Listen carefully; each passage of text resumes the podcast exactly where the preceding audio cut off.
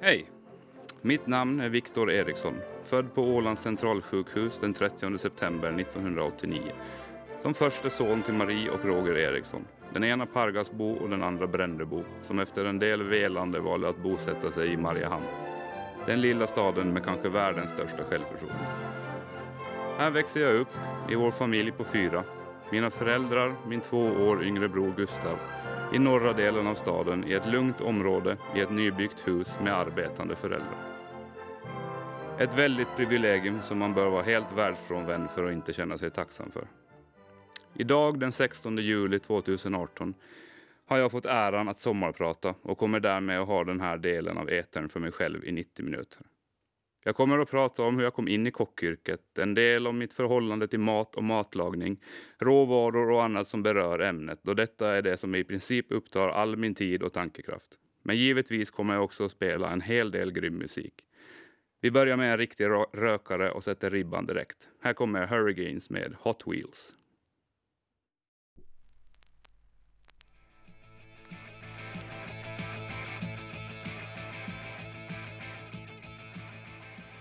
Grundskoleåren spenderade jag i Strannäs skola. Jag märkte att jag inte behövde spendera så hemskt mycket tid på att nöta in saker utan hade väldigt lätt för att lära mig. Var det dessutom någonting som jag tyckte att var intressant så gick det ännu lättare. Därmed så kunde jag utan större risk för dåliga betyg sysselsätta mig med lite annat under lektionerna. Ofta tillsammans med min ständiga vapendragare Jonathan Johansson och det resulterade i ett närmast konstant omdöme av bör förbättras i uppförande något som också var det stående punkten på vad jag vill minnas varenda utvecklingssamtal. Nåja. Någonting måste ju finnas att prata om även på sådana tillfällen och hur ubota trist skulle det inte vara om alltid, hela, allting hela tiden var felfritt. För det var ju inte så att det var några stora problem. Jag minns dock att när det närmade sig högstadium, då hade skolan redan bestämt sig en bra stund på förhand att jag och Jonathan absolut inte skulle få gå i samma klass. Vi började också spela musik tillsammans i olika banduppsättningar och en stor del av tonåren spenderades i olika replokaler. Någon gång i högstadiet kom jag fram till att jag ville bli kock. Jag hade fortfarande rätt lätt i skolan och när slutet av nian närmade sig visade det sig att, jag hade, att inträdeskraven för kockutbildningen var betydligt lägre än mina betyg. Och faktum är att min numera bortgångna mormor Carita lär ska ha varit rätt så irriterad över att jag med mina betyg skulle söka mig till kockyrket när jag med lätthet skulle kunna komma in på högre utbildning. Men för mig fanns det inga alternativ och jag ville bara en sak. Så jag sökte till kock och kom in på yrkesskolan. Sommaren mellan nian och första året på kock skulle den återvändande Ålandssonen Mikael Björklund tillsammans med sin syster och fru driva anrika OSS-paviljongen och hans CV var och är fortfarande av det mera imponerande slaget. Så jag skrev ihop ett eget CV då jag förstått att det var så man sökte jobb. Tidigare arbetserfarenhet var ett par dagars gurksorterande i Rosebos gurkfabrik i Knutsboda. Men det var ju bättre än inget tänkte jag och lämnade in min skriftliga arbetsansökan inklusive CV för en disktjänst på restaurangen. Jag fick jobbet på stående fot och efteråt berättade Micke själv att han aldrig hade fått en skriftlig arbetsansökan till en disktjänst tidigare.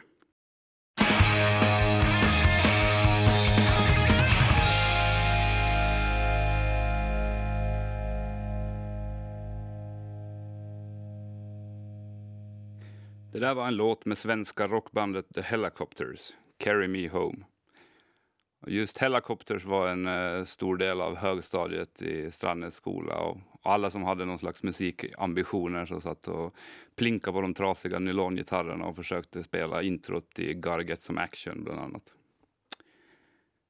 Den första sommaren som diskare så lärde mig otroligt mycket om eh, restaurangbranschen.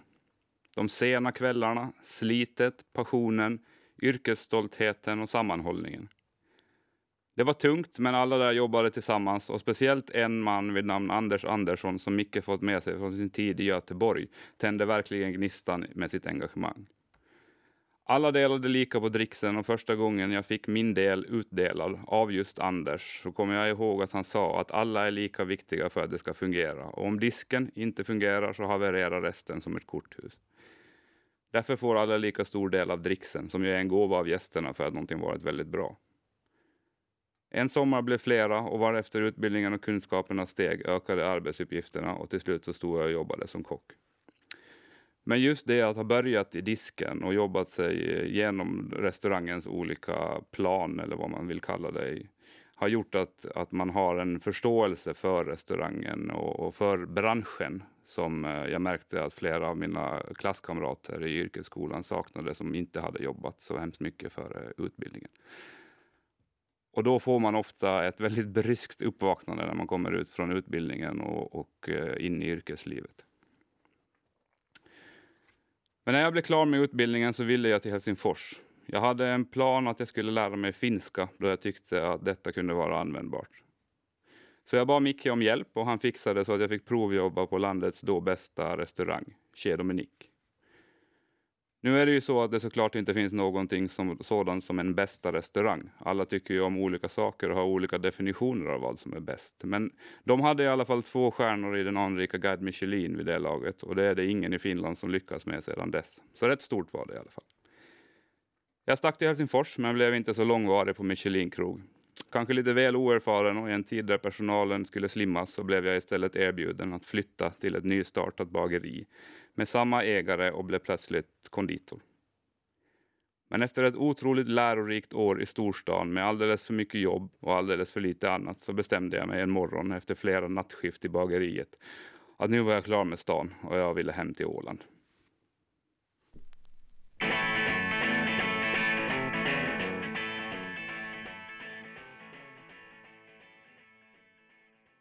Passande låt va? Ett band som kan klassas som referens när det gäller så kallad pubrock. Dr. Feelgood med Going Back Home.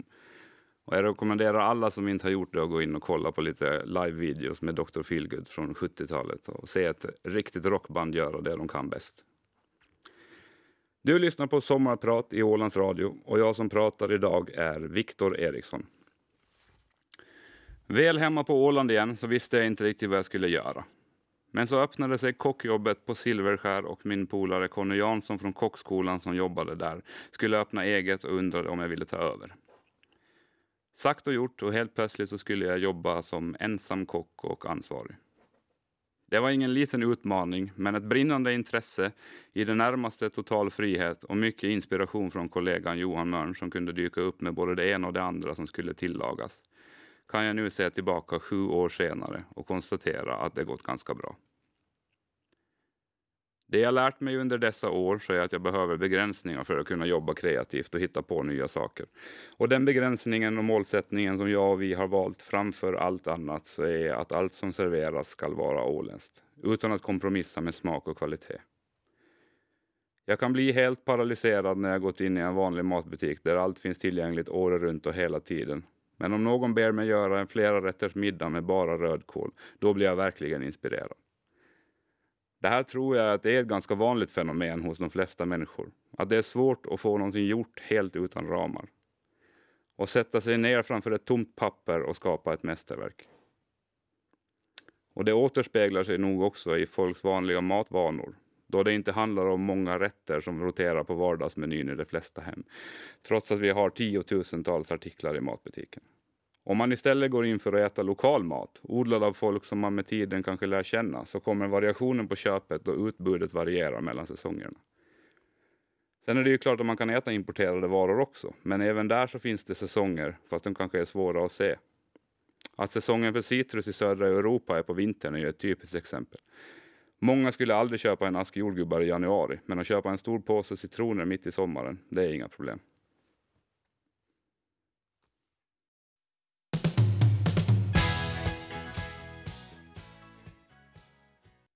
Poor man wanna be rich, rich man wanna be king, and a king ain't satisfied till he rules everything. En känga mot folks girighet levererad av låtskrivargeniet Bruce Springsteen i Badlands från skivan Darkness on the Edge of Town. Som jag berättade tidigare så har jag alltid haft ganska lätt för att lära mig nya saker och jag gillar dessutom att läsa. Genom ett ganska aktivt datorspelande i tidiga tonåren så lärde jag mig också rätt bra engelska genom att spendera många kvällar pratandes med folk från stora delar av världen. Det här öppnar upp en enorm mängd litteratur inom nischade ämnen som inte är översatt till svenska. Att vara vetgirig och utforska ämnen på egen hand är någonting som jag vant mig med och verkligen gillar. Att lära sig nya tekniker är fantastiskt belönande och ofta så öppnar en ny kunskap dörren till nästa. Bara man förstår och kan se samband. Den vanligaste frågan jag får under vintern är vad jag gör då jag inte jobbar. Det jag gör, det är att lära mig. Inte genom formell utbildning nödvändigtvis eller genom personalfortbildning betald av jobbet, utan genom att läsa, utforska och testa.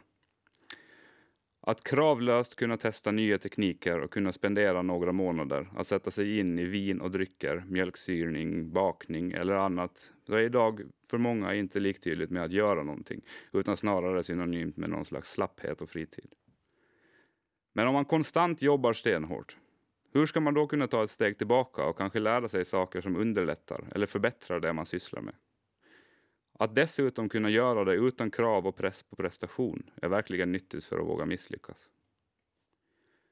Någon sa en gång att om man vet hur slutresultatet kommer att bli, oavsett om man gjort det förut eller inte, så är man inte kreativ utan bara skicklig på sitt hantverk. Sann kreativitet, det är att ge sig ut i totalt okända vatten och se vad som händer. Att vara sin egen lärare kräver ju dock också att man är tillräckligt kritisk till den kunskap man tar till sig. Annars är det, speciellt idag, när webbens söktjänster inom situationstecken hjälper till genom att visa sådant som de tror att du gillar, alltså sådant som du sökt på tidigare och läst mycket om. Mycket lätt att bli enkelspårig eller helt missa nyanser och helt andra sidor av ämnet. Och det gäller för övrigt all information i dagens överflöd. Att dessutom vara sin egen värsta kritiker kan ju vara förödande, men det är samtidigt ett måste om man ska kunna hålla uppe ambitionsnivån och hela tiden förbättra sig. Speciellt om man jobbar mycket ensam. Det är lätt att man tar en genväg här och där, men jag är nästan livrädd för att göra det. För att om man märker att man kommer undan en gång, så kanske det går igen. Och sen står man där mitt i allt och undrar vad det är man sysslar med. Därför kan jag vara skitarg på mig själv någon kväll om jag vet att maten jag har lagat kunde varit lite bättre, oavsett hur nöjda de som åt av den var. För jag vet att den inte var 100 procent. Nu tar vi och lyssnar på en lite lugnare låt. Daniel Romano är en kanadensisk singer-songwriter som jag blev introducerad till i och med att en annan av årets sommarpratare, Björn Grulle Eklund, bokade honom till Dinos. Tydligen något av ett projekt att få honom till Europa då han vägrar flyga och oftast åker fraktbåt om han ska hit. Här är han i alla fall med Never a forced smile.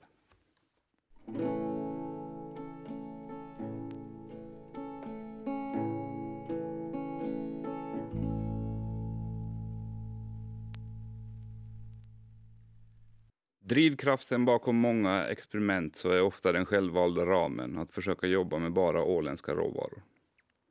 Albert Adria, en känd spansk kock och en av eh, huvudmännen bakom El Bulli, den vid det här laget mytomspunna restaurangen, har satt ord på det ganska bra med att tekniker, recept och kunskap kan resa världen runt, men råvaror bör helst inte resa alls.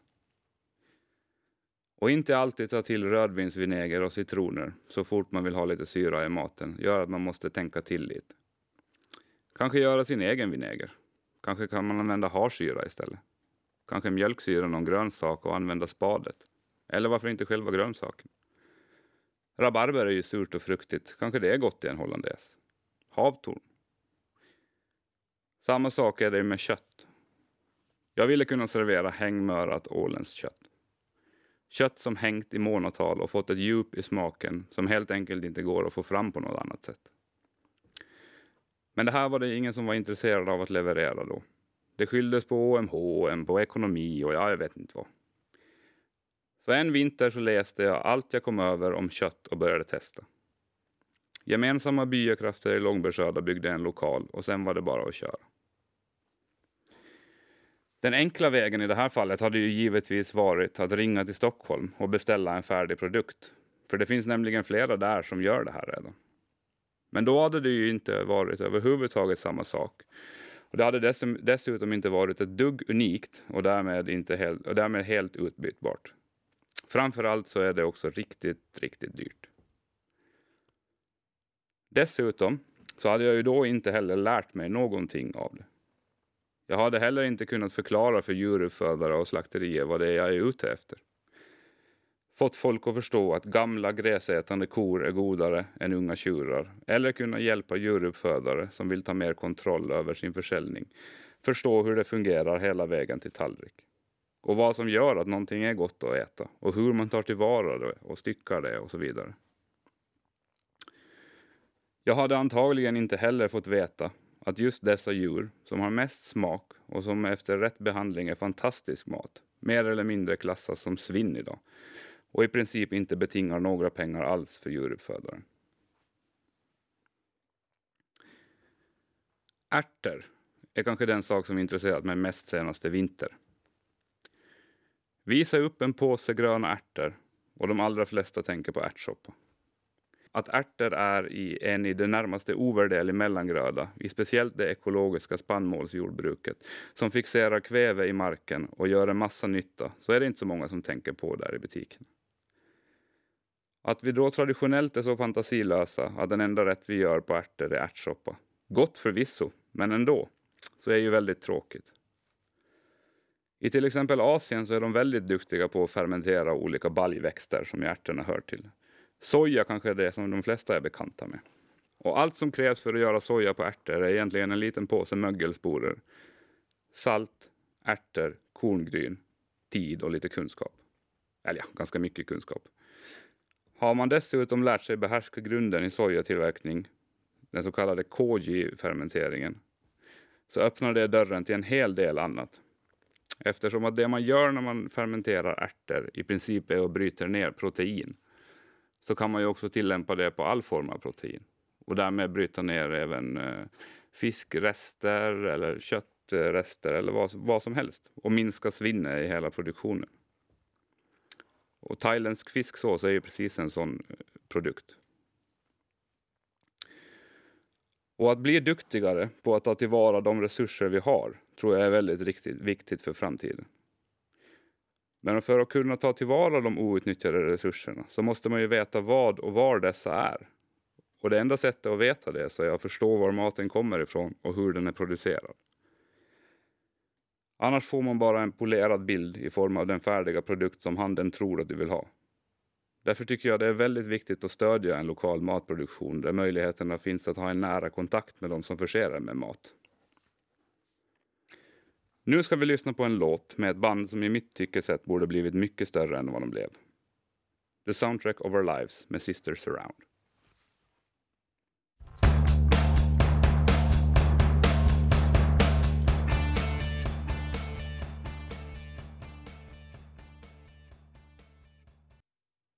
I takt med utforskandet av råvaror och vad man kan göra med dem i köket så är det för mig oundvikligt att inte bli mera intresserad av själva odlandet, djurhållningen, fisket och allt annat som ger oss den mat vi behöver.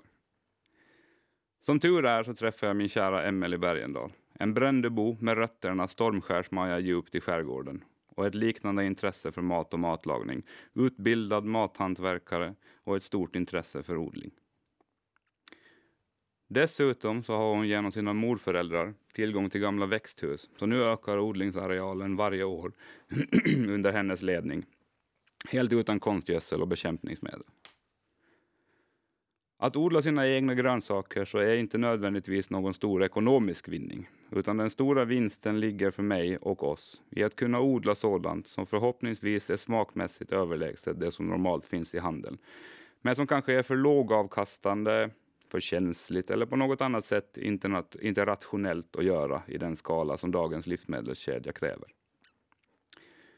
Dessutom, och antagligen den viktigaste ingrediensen av alla, så är att man kan äta grönsaker som är precis nyskördade.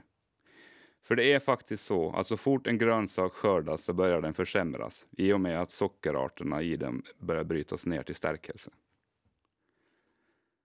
En annan ögonöppnare med det här med råvaror och färskhet så fick jag när jag besökte champagnehuvudstaden Reims för ett par år sedan och pratade med några kockar där. Man tänker ju sig Frankrike som ett matland utan dess like med små marknader med lokala färska råvaror. Men i hela champagneregionen så odlas förstås ingenting annat än vindruvor, då kilopriset på dessa i champagne ligger på 6-7 euro. Så i hela den regionen och på många andra ställen med stora vinodlingar så finns det förstås inga lokala matråvaror att få tag på, utan allt måste skeppas in från andra regioner. Det här gjorde att dessa kockar blev väldigt imponerade när jag visade bilder hemifrån på olika gårdsbesök och allt som kan odlas på lilla Åland. Bilder från jakt och fiske och på andra ställen där man får tag på matråvaror. Det är att kunna gå helt utanför allt som kan anses vara rationellt för att fokusera fullt ut på smaken, så är ju givetvis något av en lyx. Men hur ska man ha en chans att veta vad en bra tomat är för att ta ett exempel? Om man aldrig har smakat en som är riktigt jäkla god. Detsamma gäller ju med all mat. Det finns tyvärr många i samhället som inte har råd med mat för dagen, någonting som till exempel Matbankens arbete tydliggör. Men de allra flesta av oss har nog snarare råd att lägga mer pengar på riktigt bra mat istället för att köpa väldigt mycket mindre bra. Det handlar mest om prioriteringar och om man ser hur utvecklingen gått med hushållskassan så har matkontot drastiskt gått ner de senaste 50-60 åren. Och faktum är att det aldrig varit så billigt med mat som nu. Det är bara det att vi väljer att lägga våra hushållspengar på väldigt mycket andra saker. Vet du hur mycket bra mat till exempel man skulle kunna köpa för det pengar en semesterresa utomlands kostar? Det är väldigt, väldigt mycket.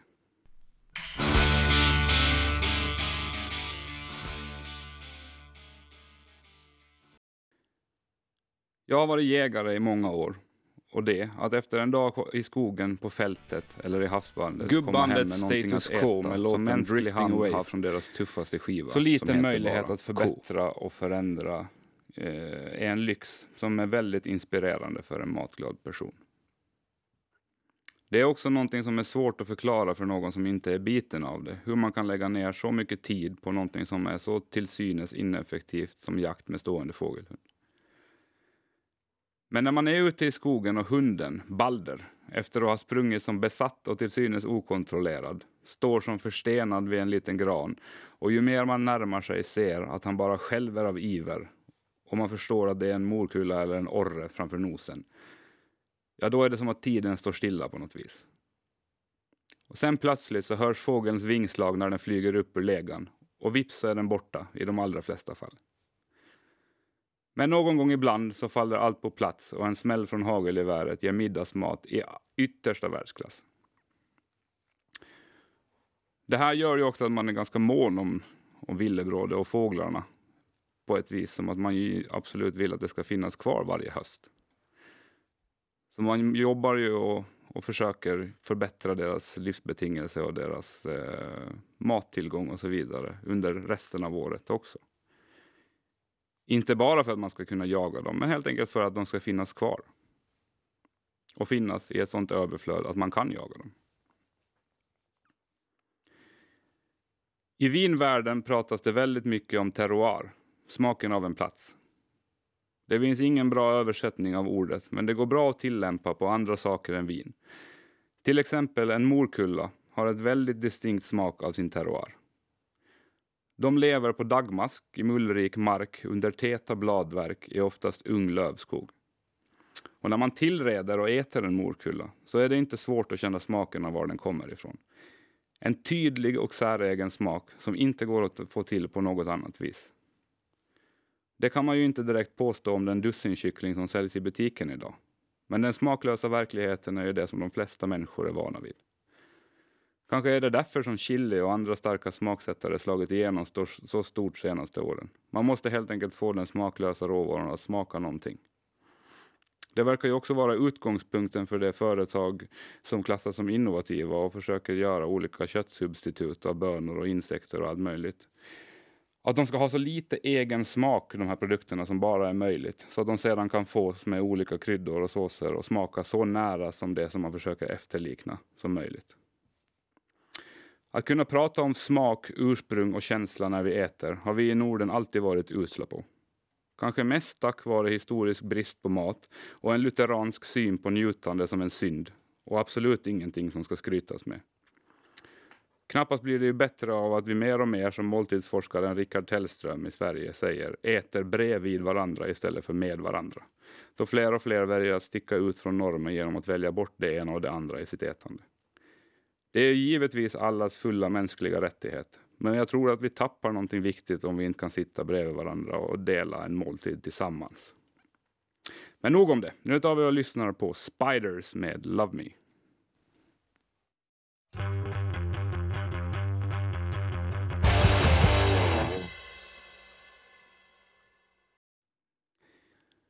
Biologisk mångfald är ju ett av de stora modeorden i dagens klimatdebatt och kanske det starkaste argumentet för djurhållningen. Att djur genom sitt betande håller hagar och ängar öppna, vilket gör att den flora och fauna som bara trivs där kan få finnas kvar till eftervärlden.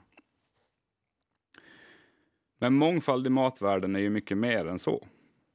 Väldigt många av de tiotusentals artiklar i matbutikerna som jag nämnde tidigare har förvånansvärt få baskomponenter. De flesta består av majs, vete, sojabönor, palmolja och socker i olika stadium av förädling, speciellt hel och halvfabrikatsutbudet. Även de andra avdelningarna så har egentligen ett ganska likartat utbud året runt. Sen jag köpte en liten mjölkvarn och började mala eget mjöl och utforska spannmålsvärden och surdegsbak så har jag märkt vilken otrolig mångfald det finns där redan idag på Åland som ett exempel. De sorter som jag har hemma idag och bakar på så är enkorn, vit och svartämmer, korn, råg, havre, vår och höstvete av olika sorter samt spält. Allt ekologiskt och till och med odlat i samma kommun. Men går man i butiken och tittar på mjöl så har det förvisso hänt grejer de senaste åren. Men den skenbara mångfalden som finns vid flera meter långa mjölhyllan så är oftast en otrolig massa varianter av mer eller mindre vitt vetemjöl. Och dessutom med mer eller mindre tillsatser. Av grönsakerna så odlas det också en massa olika sorter med olika egenskaper. Men det framkommer nästan heller aldrig, utan en morot så är en morot och en lök är en lök utan mer värde än så. I den här mångfalden så finns det dock mycket att hämta både smak och näringsmässigt. Då mycket av förädlingsarbetet inom matproduktionen sedan andra världskrigets nödår fokuserat uteslutande på högre skördar och ökad produktion istället för det här i mitt tycke sett viktigare parametrarna. Men kanske vi nu, när vi i västvärlden lider av ett kaloriöverskott snarare än svält, kunde ta några steg tillbaka och börja fundera på hur de här värdena istället. Speciellt på Åland så har vi ju alla möjligheter att odla näringstät god mat då vi aldrig kommer att kunna konkurrera med bulk på den globala marknaden. Och det görs ju såklart på många områden. Men bra kan ju alltid bli bättre och det är faktiskt bara en som kan vara bäst. Lika lite som alla i världen ska och bör äta exakt samma grejer så kan ju vi på Åland äta likadant. Vi har ju vilt i skogen till exempel som vi pratade om tidigare dessa djur och fåglar räcker ju inte åt alla, men de som har möjlighet så ska ju givetvis äta av dem. Givetvis måste det ju ske på en sådan eh, nivå att de eh, inte eh, riskerar att sjunka i, i antal, men det går att göra på ett hållbart sätt. Detsamma med, gäller ju med svamp, fisk och bär och all annan vildmat runt omkring oss. Just det här att alla kanske inte kan äta samma saker i hela världen hela tiden så är en nyans som saknas ofta i debatten om maten och klimatet tycker jag. Där enkla svartvita regler är det enda som är gångbart. Men bara för att någonting är enkelt att förstå så behöver det ju inte vara rätt. Michael Pollan tycker jag sa det bra i sin bok Omnivores Dilemma. Eat not too much and mostly plants. Fritt översatt till Ät inte för mycket och mest växter. Det tycker jag låter vettigt. Nu blir det Iron Maiden med Wasted Years.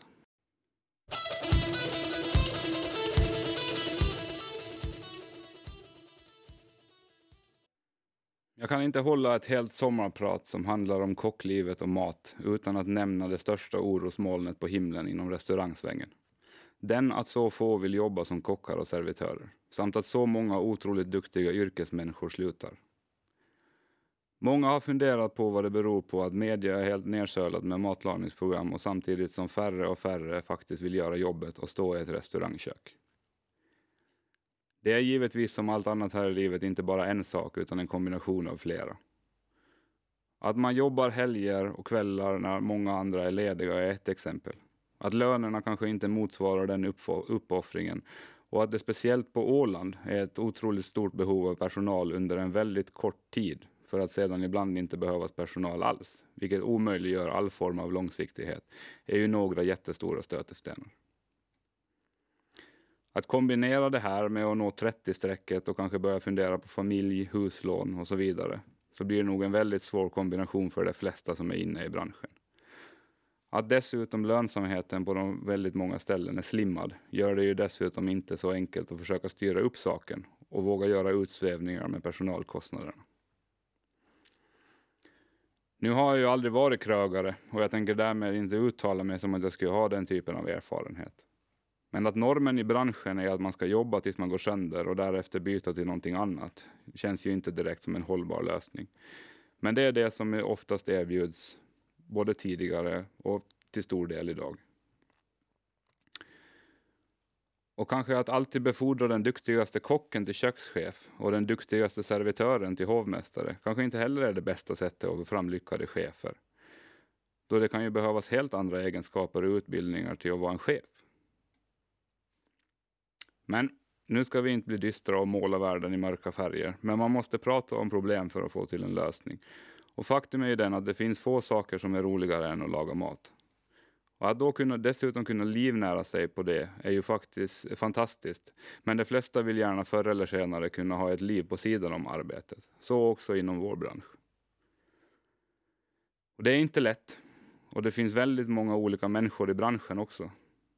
Vissa vill jobba mycket och sedan vara lediga, medan andra kanske vill jobba mera jämt. Så någon mirakulös universallösning, det existerar ju inte. Men det måste gå på något vis, för annars så kommer det inte att bli lättare att få personal i framtiden.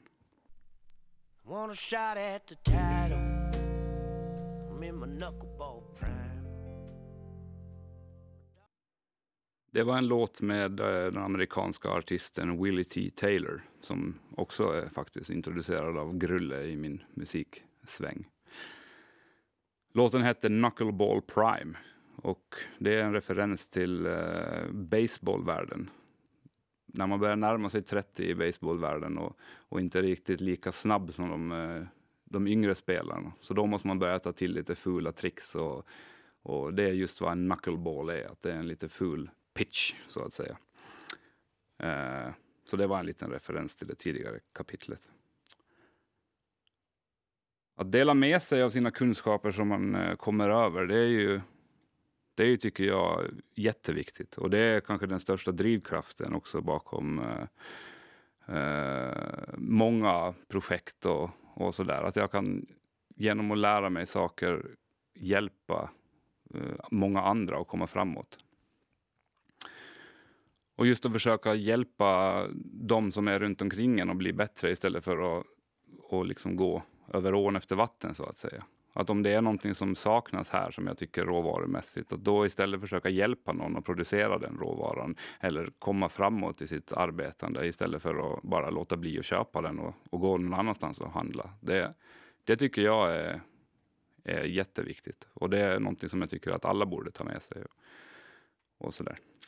Det är ju kanske en eh, lite dåligt affärstänk att man håller på och lär sig en massa saker och lägger ner en väldigt mycket tid på att lära sig nya tekniker och, och sådär och sen för en relativt billig timpenning spendera tid med att lära andra och, och, och göra jobbet egentligen. Så det, men jag tycker att det, det är helt, helt klart värt det och det, det är jätte, jätteviktigt tycker jag. Det börjar närma sig slutet av mina 90 minuter och den berömda säcken ska knytas ihop. Säg mig vad du äter och jag ska berätta vem du är, är ett berömt citat av 1700-talsfransmannen Jean Antelme Briand Savarin. Jag har läst hans bok Smakens fysiologi och om hans eget citat stämmer så kan man dels konstatera att han med dagens mått mätt var något av en oändlig frossare samtidigt som man utan minsta svårighet förstår varför franska revolutionen blev av. Men att som han och många andra genom mänsklighetens historia viga i princip hela sina liv åt njutningen i mat och dryck. Även i det enkla som att göra en omelett, smörgås eller en sallad med sådan omsorg att det blir en njutning snarare än en bukfyllnad. Det tycker jag är aktningsvärt på flera plan. Givetvis så tar alla genvägar och att lägga ner hela sin själ i varje matbit kan ju lätt bli lite överdrivet. Men att fundera ett varv när man står i matbutiken på vad det är som faktiskt åker ner i korgen, det är ju görbart för de allra flesta.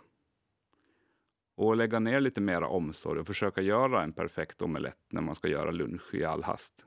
Bara för att ge den respekten åt omeletten som, som, eh, som den gärna vill ha.